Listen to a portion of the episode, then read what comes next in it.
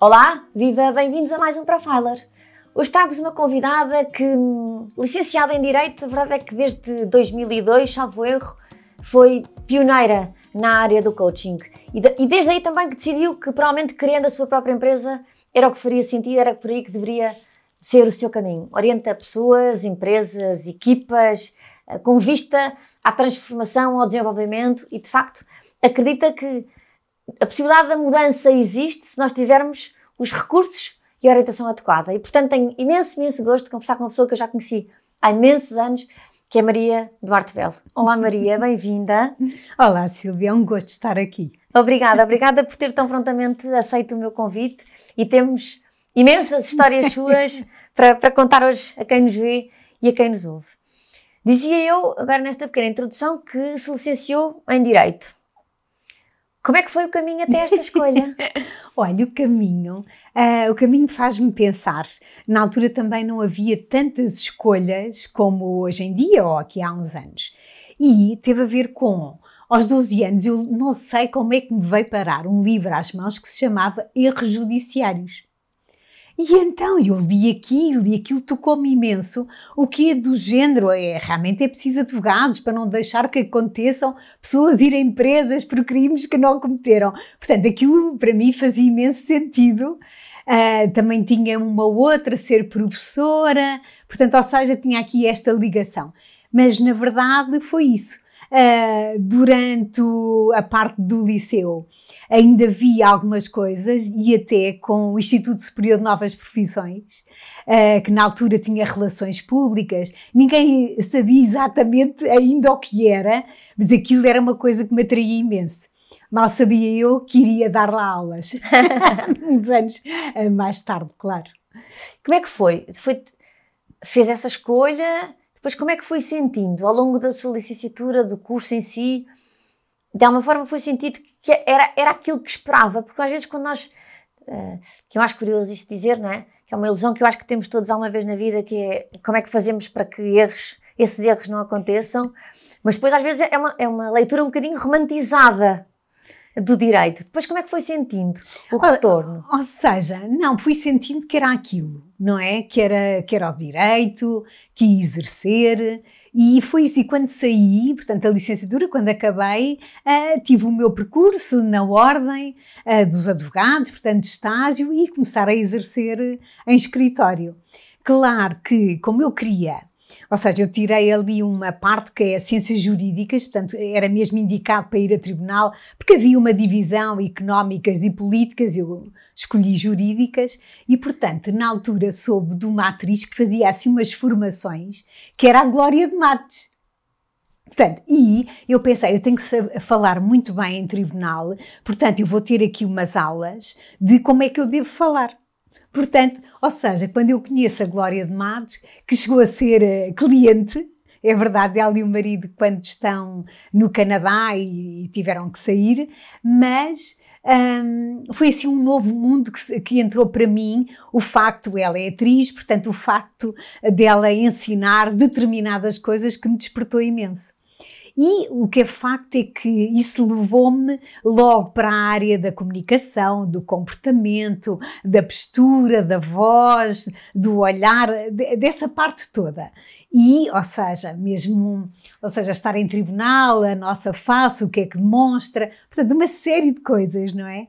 E, ou seja, surgiu-me depois a oportunidade, praticamente logo a seguir, ali em oitenta e nove, de ir dar aulas para o ensino superior. E é aí que eu começo a dar técnicas de expressão oral e escrita.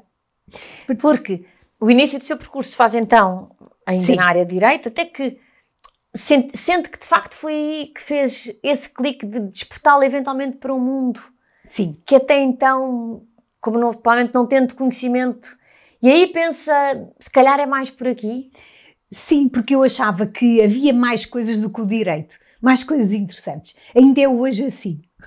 Portanto, acho sempre, se isto é interessante, aquilo é interessante, claro que temos que ir escolhendo as coisas, mas com a, fez realmente o clique.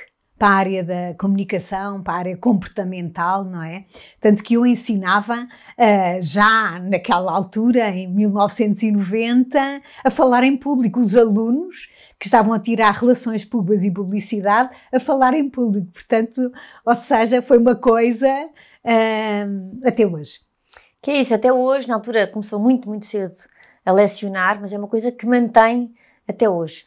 Foi de facto um gosto que foi ganhando. O que é que significa para si ir tendo este contacto com o mundo académico? É, é ótimo, não é?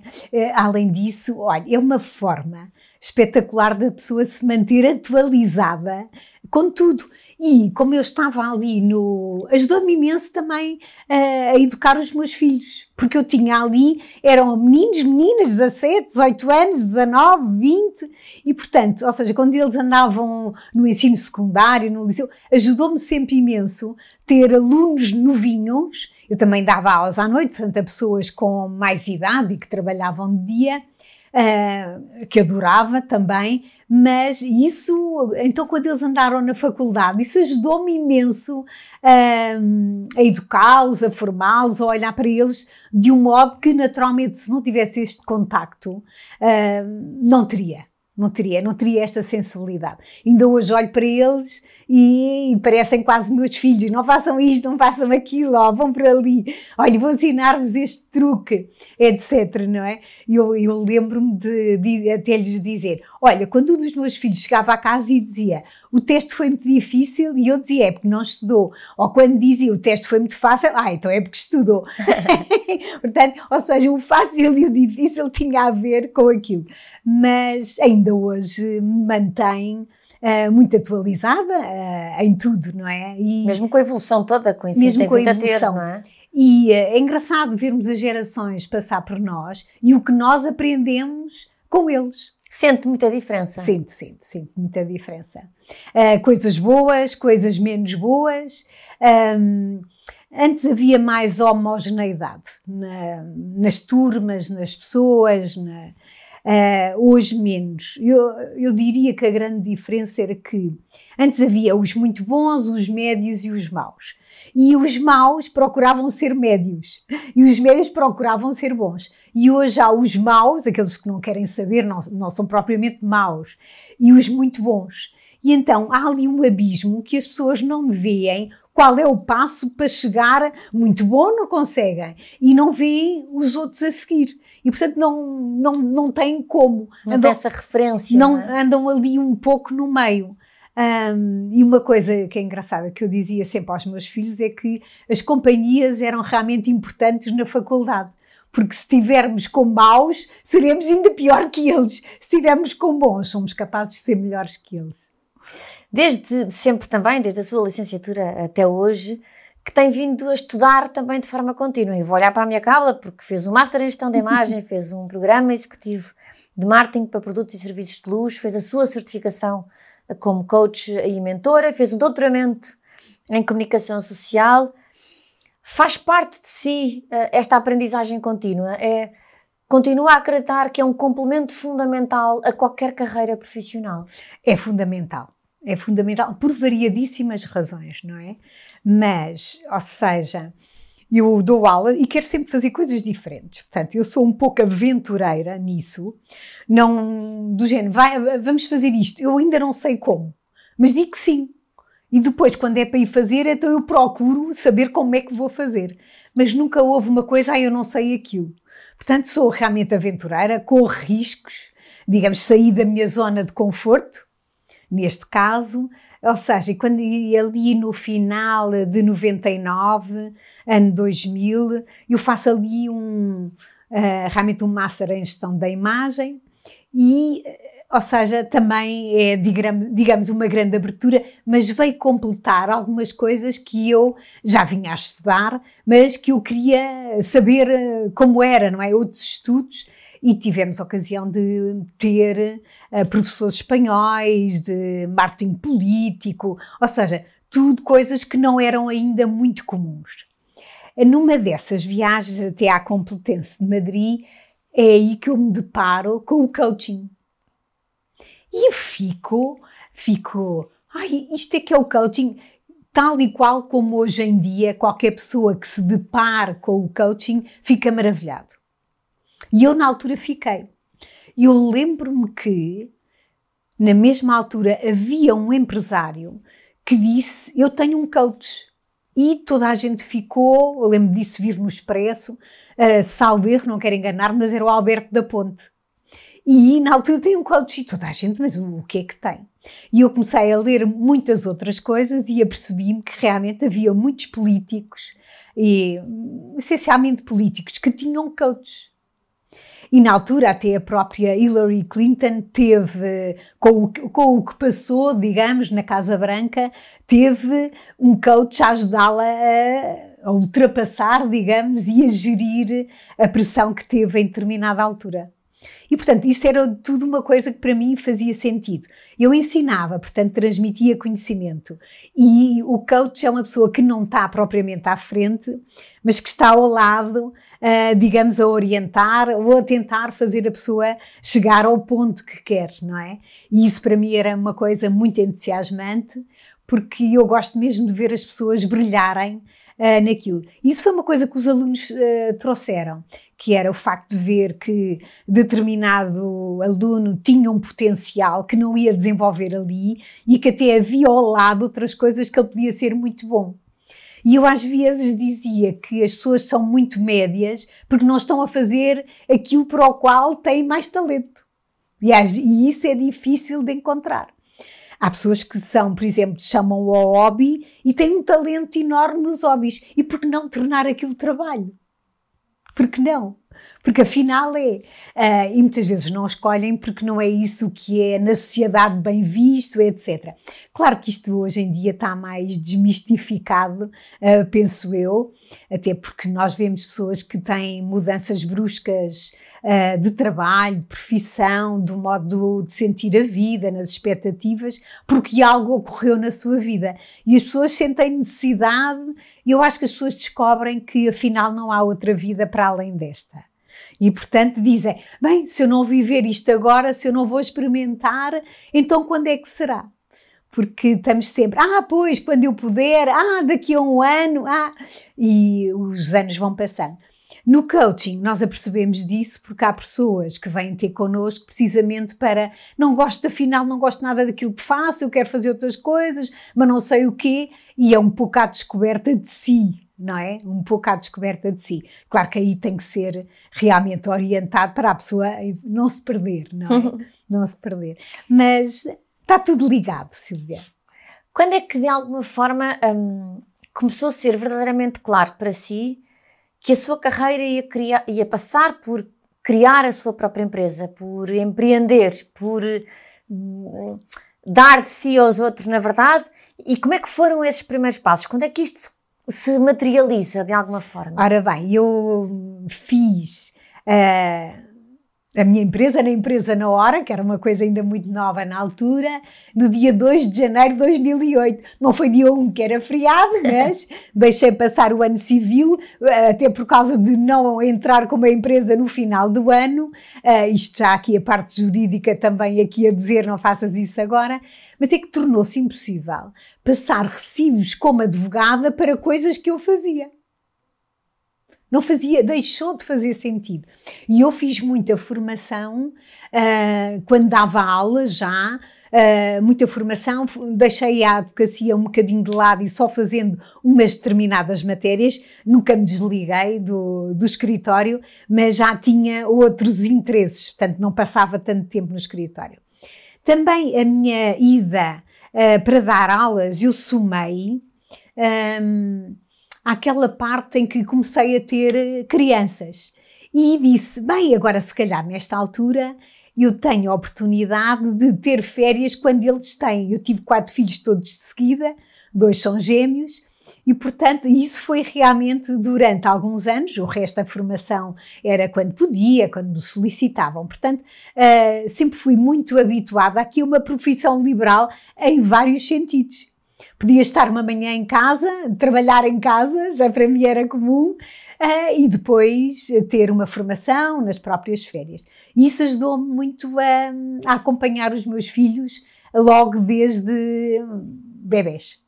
Portanto, ou seja, mesmo essa parte das aulas tem aqui uma, uma componente estratégica. Era do meu gosto e entrosava bem na minha vida que tinha na altura. Agora já são todos crescidos, portanto é, é diferente. Mas, mas sim, fez muito sentido eu poder acompanhá-los nas férias, irem aos torneios de ténis com eles, uh, tudo isso. E poder organizar até o meu horário na faculdade, de modo a estar em casa tipo à hora do lanche quando chegavam, e às vezes ainda ao jantar ir dar uma aula no pós-laboral, em que eles iam para a cama e eu ia dar a aula, portanto... No fundo, a criação da sua própria empresa vem no decorrer daquilo vem. que de alguma forma já estava a fazer, foi só uma questão de tornar real. Foi, foi, era uma concretização, não é? Fazia sentido já pelo volume, hum, e eu sentia-me mal estar a passar recibos de advogada quando aquilo que eu estava a fazer era formação ou era coaching, e portanto uma coisa levou à outra, naturalmente. Dizia, dizia Maria que criou a empresa uh, em janeiro, no, a dois de janeiro de dois mil e oito, portanto a M D B Coaching, uh, gestão da imagem, e desde então, que tem sido de facto a sua vida, é coach e mentora de inúmeras pessoas, empresas, etcétera. Quais é que sente que são os grandes desafios desta função? Desta função é um desafio e uma responsabilidade enorme, porque uh, aquilo que pode fazer mais mal à pessoa é um mau coach. É o mau coach. E eu tive a oportunidade de, de ver isso, não é?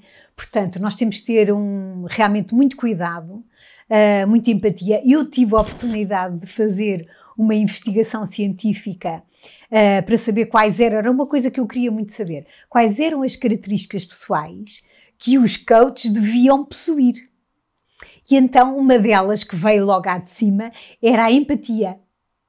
A empatia, a confiança, o não julgar os outros, não é? E nós temos muito essa coisa, nós desde pequenos somos, uh, comparamos tudo, não é? O outro tirou este curso, eu tirei aquele, e portanto é tudo comparável, as crianças são os bebés, o meu é mais bonito, o meu está mais bem vestido do que o outro, portanto, há aqui um fenómeno de comparação uh, que é preciso muito cuidado e nós deixarmos de ver pelo nosso quadro de referências, o problema que alguém nos expõe. Se, para nós pode não ser, mas nós não interessamos. O nosso quadro de referências não é para ali chamado. O que interessa é vermos a coisa com os olhos da outra pessoa e como é que ela se sente em relação àquilo.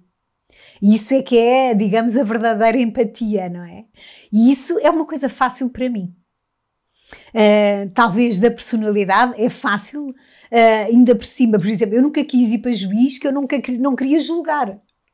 Portanto, queria defender uma, uma questão, uma parte, mas não nunca uh, decidir sobre, porque achei sempre que quando a pessoa toma uma decisão ou faz uma escolha, que há uma série de pontos que a leva a fazer isso. E às vezes uh, essa escolha não é só por sua vontade, é porque há ali um bem maior, mais ao redor, basta aquilo que muitas vezes nós temos que fazer, decisões, coisas que não podemos fazer mais cedo porque temos outras, não é? Às vezes perguntam, então Maria, porquê é que não começou mais cedo a fazer? Porque eu tinha outras responsabilidades e tinha outros objetivos, portanto não dava para fazer tudo e eu tive que, que esperar o tempo para isso. De maneira que, ou seja, fui muito habituada, digamos, a fazer o que é que é mais importante, o que é que é prioritário, qual é a coisa mais importante que eu não posso deixar. E, e isso ajudava-me imenso a resolver tudo o que seria um problema ou uma decisão. A Maria estava a comentar que fez esse estudo para perceber quais eram as características fundamentais que um bom coach deveria, e depois teve essa capacidade de fazer essa autocrítica para perceber, ah, deixa lá ver o que é que eu tenho, o que é que eu não tenho e aquilo que eu posso trabalhar. Sim, sim. Estudei muito isso, estudei muito todas essas partes, porque tecnicamente, uh, por exemplo, eu ainda fiz a minha formação em Espanha, porque na altura não havia nada cá, mas ainda fiz cá uma também. Um, com pessoas que eu acreditava que eram, digamos, as melhores, e é que não basta ser melhores coaches, nós temos que ser boas pessoas. Se não formos boas pessoas, certamente não somos bons coaches, porque há muita coisa uh, a valer para isso, não é? E tocar na vida de uma pessoa é, é realmente de muita responsabilidade. E, portanto, tecnicamente nós aprendemos, temos ferramentas para o fazer. Mas depois há toda uma parte que tem a ver com o tipo de pessoa que é o coach. Se um coach tiver mau caráter, uh, certamente, por exemplo, às vezes tinha pessoas que me pediam, e eu faço sempre uma sessão de aflição, para ver se eu e a pessoa, se há ali uma conexão, se há ali uma empatia. Se não houver, não vale a pena. Porque eu já estou, aquela pessoa, não sei, houve qualquer coisa que eu não gostei e eu não quero. E às vezes era qual o objetivo que a pessoa trazia.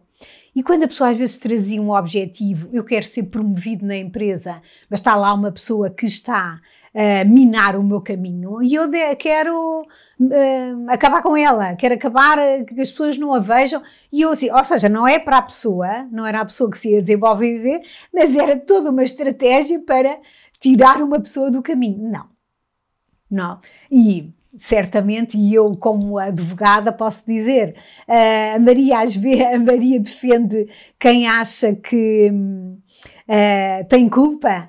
Depende. Depende, porque todas as pessoas têm direito à defesa, não é? Também, por exemplo, eu nunca gostei de fazer crime, mas outras coisas, há sempre razões de um lado e do outro. Nunca há um, uma razão superior. Uh, há uma parte também, na parte jurídica, que nós muitas vezes não ligamos, e ligamos aos factos, o que foi, o que é, uh, mas há uma parte que fica sempre para trás, que é a parte da emoção, não é? Uh, a escolha que a pessoa fez... Uh, teve a ver com a emoção, não teve a ver com a razão, porque com a razão uh, resolve-se. Eu costumo dizer que os advogados levam a razão, por isso é que estão de fora, porque a pessoa com, muitas vezes com a emoção não consegue resolver. Isso leva um bocadinho... Uh, o direito tem uma coisa que é fazer-nos pensar uh, de como esquema. Eu pelo menos trato o direito assim, até acho que as pessoas que tiram direito são capazes de fazer tudo na vida, portanto, ou seja, porque nós aprendemos uma série de matérias diferentes dos mais diversos níveis, que têm a ver com a sociedade, de economia, de política, hum, sei lá, tudo, tudo o que tem a ver com a vida, contratos, tudo o que tem a ver com o dia-a-dia das pessoas.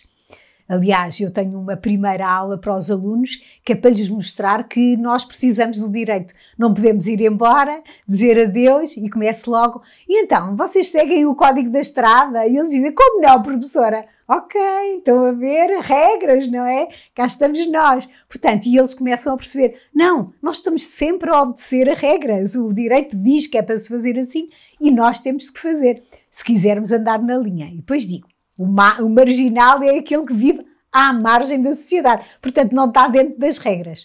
Ou seja, alunos que são de relações públicas, de comunicação, de marketing, de audiovisual, para os captar para o direito, não é? Tem que haver ali uma, uma captação. Mas voltando àquilo onde eu estava, realmente eu, há um esquema mental no direito que nos ajuda a estudar tudo.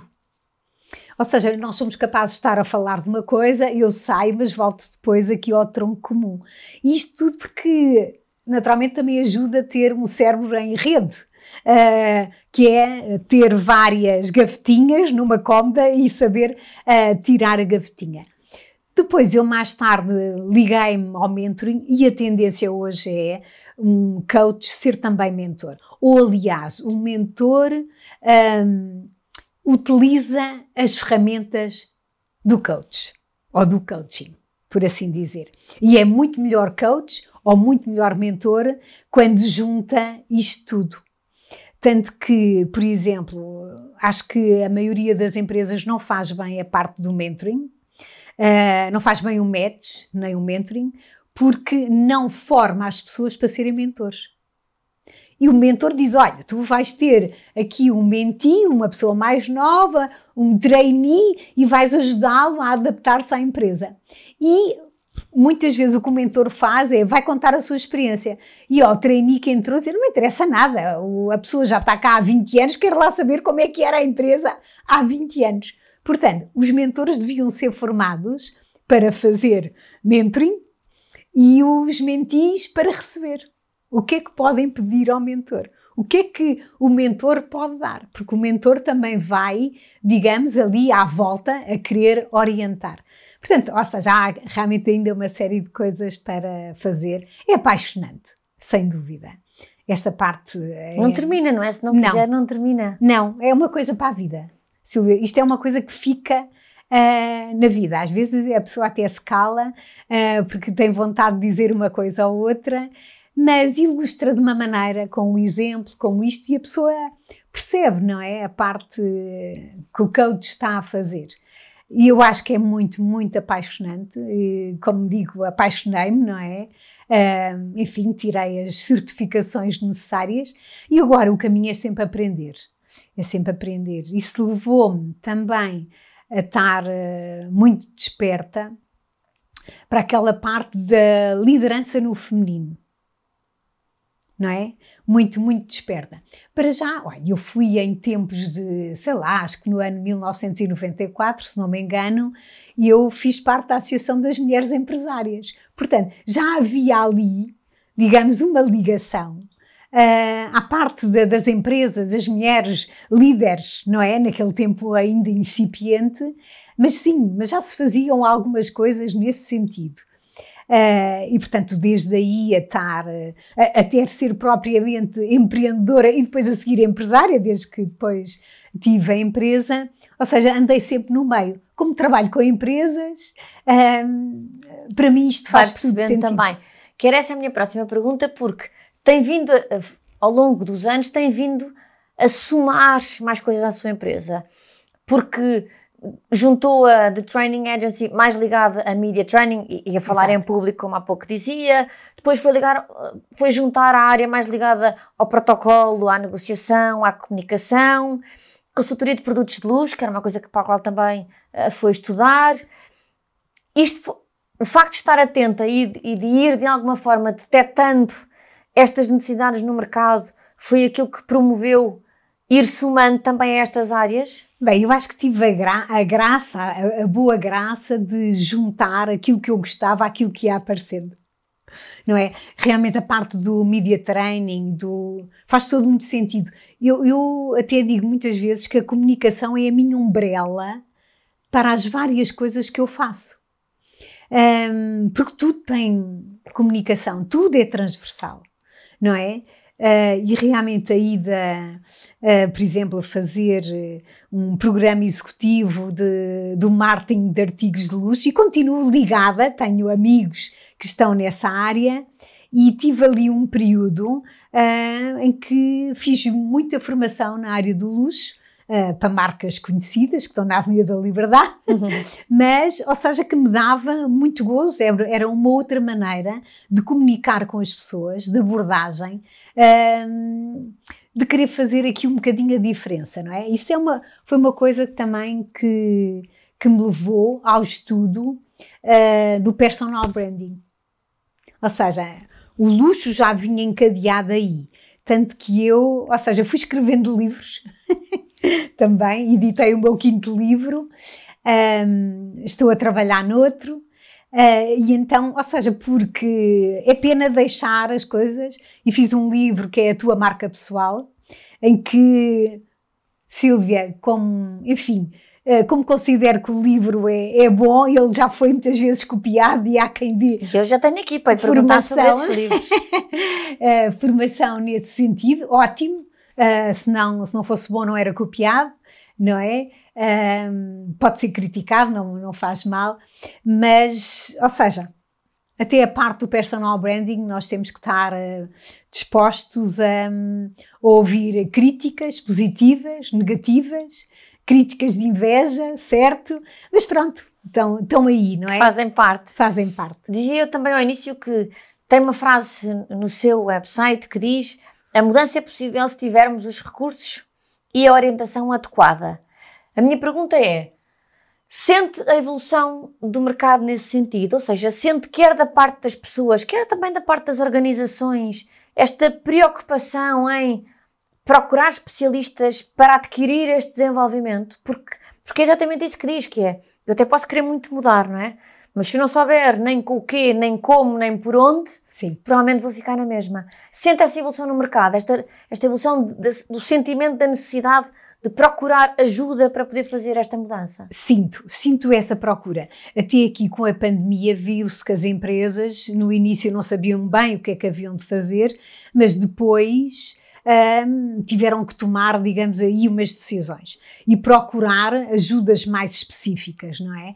Houve uma coisa que na altura eu observei e ainda hoje se passa, que as empresas disseram, ok, nós vamos ter um psicólogo uh, para as pessoas, só que depois vemos que as empresas, e perguntando indo mais a fundo, os próprios C E Os dizem, nós temos um psicólogo, mas não temos ninguém a ir às consultas. E nós ficamos, ou seja, então para que é que teve o psicólogo, não é? Acho que ainda há muito a empresa dizer, eu tenho, que é para, do género, a minha responsabilidade ou a responsabilidade social, uh, eu tenho, eu fiz, tenho lá um departamento, se as pessoas quiserem e precisarem vão lá. Mas as coisas não são assim, não é? Eu tenho clientes que estão nas empresas, mas vêm por si, porque ainda há, digamos, um pouco de estima de dizer na empresa, eu preciso de ajuda a... Por exemplo, uma coisa comum de, na parte do public speaking, sim, sim, há pessoas que têm mais à vontade, outras têm menos, uh, ou que têm uma linguagem que dificulta mais, são mais tímidas, outras não, até pelo contrário, às vezes é preciso refriar, portanto, hum. e aí vão, e aparece, não é? Aparece esse tipo. E aí e há empresas sensíveis. Uma coisa curiosa é que, como estou nisto há uns anos, pessoas com quem eu fiz isto são hoje diretores e chamam para, reconhecem os claro, traços. Querem replicar. E querem outros, replicar. É? E é muito engraçado verem, ok, tenho uma pessoa que precisa disto. Relativamente, acho que há um grande desenvolvimento, acho que sim. Um, isto deu uma volta, mas não necessariamente tudo no bom sentido. Portanto, por exemplo, agora eu até escrevi... Um, no LinkedIn, um artigo no LinkedIn um, sobre esta parte de... Então, nestes últimos dias, muito se tem falado da felicidade, do amor, das empresas mais felizes, do well-being, etc, etcétera. E estava no outro dia uh, com um grupo online, me estavam a falar... O tema era saúde mental. E... Ou seja, houve uma pessoa que começou a falar da saúde mental, sentem-se tristes, sentem-se assim, sentem-se não sei o quê, e nós lá fizemos o exercício. E, claro que com o tempo que tínhamos não dava para muito mais, mas eu estava com uma vontade de intervir, mas aquilo tinha um tempo, eu não ia estragar as coisas, mas era, de que saúde mental é que estão a falar?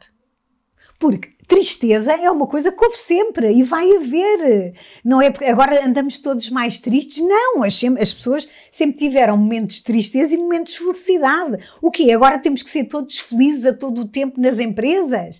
Uh, as práticas todas vão no sentido do well-being, uh, de prepararmos as reformas das pessoas que vão para a reforma, e algumas têm que ir ainda com a idade dos cinquenta e cinco, porque há outros lá dentro para... para subir e é preciso entrar sangue novo, como é que isto está? E eu olho para isto e, e faço estas observações, uh, agora vamos ter especialistas em well-being uh, nas empresas e toda a gente vai ficar mais feliz? Não me parece, não, não, não me parece que seja assim. Acho que é uma onda, acho que é, digamos, um pouco uma moda, não quer dizer que não seja necessário. Atenção, não quero dizer, mas acho que não é, um, não é o package, não é o pacote, que isto não pode ser a pacote. Vamos lá meter e depois vamos ganhar umas coisas em responsabilidade social, nisto, naquilo, nas boas práticas. Isso é uma coisa que me faz um pouco de impressão, porque se continua a tomar conta das coisas de modo leviano e não aprofundado. Isso era uma coisa que eu ainda gostava de, ou seja, de me focar aqui muito nesta parte que tem a ver com a inteligência emocional, que se fala há muito tempo, mas ninguém depois aprofunda ou leva isso. E eu agora tenho, estou a ler umas quantas coisas muito interessantes que têm a ver com a inteligência do género. Que, ou seja, com esta última parte que eu me tenho dedicado muito à parte da liderança do feminino e fazendo parte de organizações maioritariamente femininas, um, porque me interessa, porque as mulheres ainda têm alguns entraves. Não, isto não tem nada a ver com o feminismo, porque não tem nada a ver, tem mesmo a ver com a igualdade de oportunidades e salários iguais, não é? Uhum. É que aborrece-me que as mulheres façam a mesma coisa e ganhem menos, mas que é isto? Portanto, uh, é só nessa base, no resto... Há muitas coisas também que são caricatas, não é? E, mas, é mas é um bocadinho por aí. Isso que, que a Maria estava a acabar de comentar, né? Tem um artigo seu um, que fala sobre saber estabelecer limites. Uh, até que, de que ponto é que nós continuamos a ter alguma dificuldade em dizer não, em saber dizer não, e depois complica um bocadinho todo o nosso entorno. Será por aí? É, é, é um pouco por aí. Uh, não queremos... Porquê é que nós temos dificuldade de dizer não? Porque nós queremos corresponder às expectativas que os outros têm de nós. E ao dizer não, estamos a quebrar. Não é, para nós, não é a questão de não querer fazer aquilo, é de não poder corresponder, do, de não realizar aquilo que o outro tanto queria. Ou seja, não, não sei se consigo explicar bem, uh, as expectativas do outro são que nós uh, digamos sim, e nós ao dizermos não vamos defraudar as expectativas que têm sobre nós, e por isso nós temos dificuldade em dizer não. Principalmente se gostamos da outra pessoa, ainda nos custa mais. E ultrapassamos muitas vezes os nossos próprios limites sim. Dizendo sim. E prejudicando-nos também, prejudicando-nos a sério. Em querer fazer a vontade. Bem, se for a vontade do outro ser feliz, uh, depois uh, há pessoas que, que ficam furiosas porque a outra pessoa não reconhece esse esforço porque nem percebeu que era um esforço. E, portanto, a pessoa que ficou aborrecida uh, não deve ficar aborrecida. Voltamos àquilo que dizia há pouco, né? Que em praticamente tudo o tema da comunicação é completamente crucial. É. Até nesse tema da gestão das expectativas é. De parte a parte. Muito, muito, muito. Maria também estava a falar nos livros que, que já escreveu uh, e é autora de cinco. E está a preparar um para aquilo que acabou de, de nos dizer. Top dez dos negócios, os cinquenta segredos do coaching, empresários à conquista do mundo, a tua marca pessoal... Inspirações. É outra forma de deixar um legado. Há pouco dizia que haja críticas, não haja críticas, sejam ou não copiados.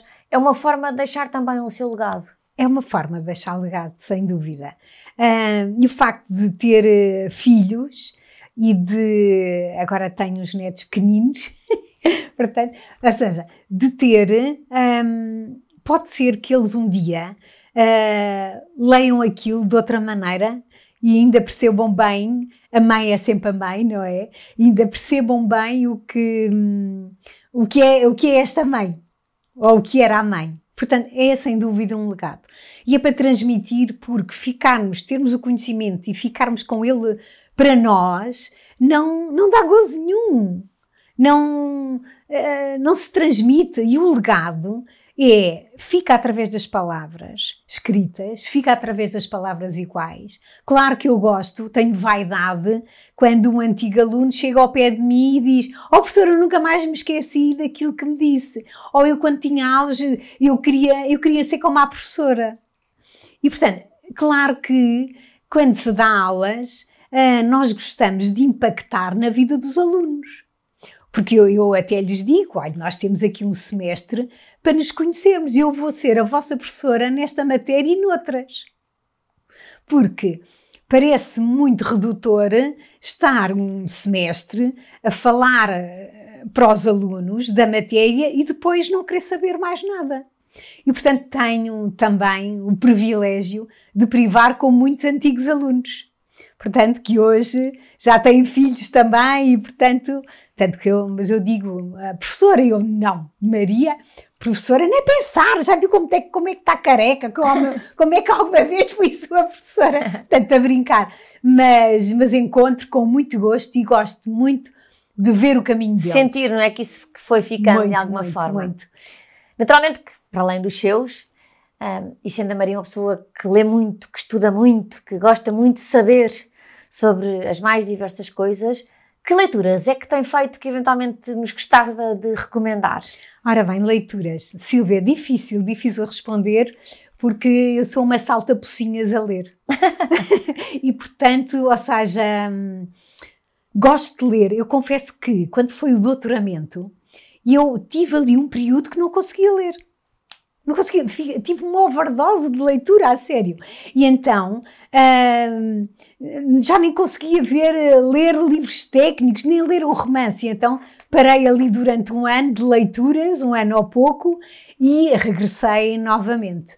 Mas leio, leio tanto, adoro biografias. Adoro biografias, saber o que é que levou as pessoas a, a uma determinada escolha e não a outra, o que é que pautou, e perceber muitas vezes que o acaso, que não há acasos, mas em si, que o acaso levou a muitas. Alguma biografia em particular que, que se hum, recorde com... Não, não em particular. Agora, neste momento, não consigo, hum, digamos, dizer... Porque eu leio muitas coisas, leio muitas coisas. Os filósofos têm temas muito interessantes e uma das coisas que eu percebi há algum tempo é que temos pouco tempo para pensar. E então eu cheguei a ler a correr e depois pensei, eu não posso fazer isto. Era tão ávida de leitura, mas isso sempre fui, desde criança.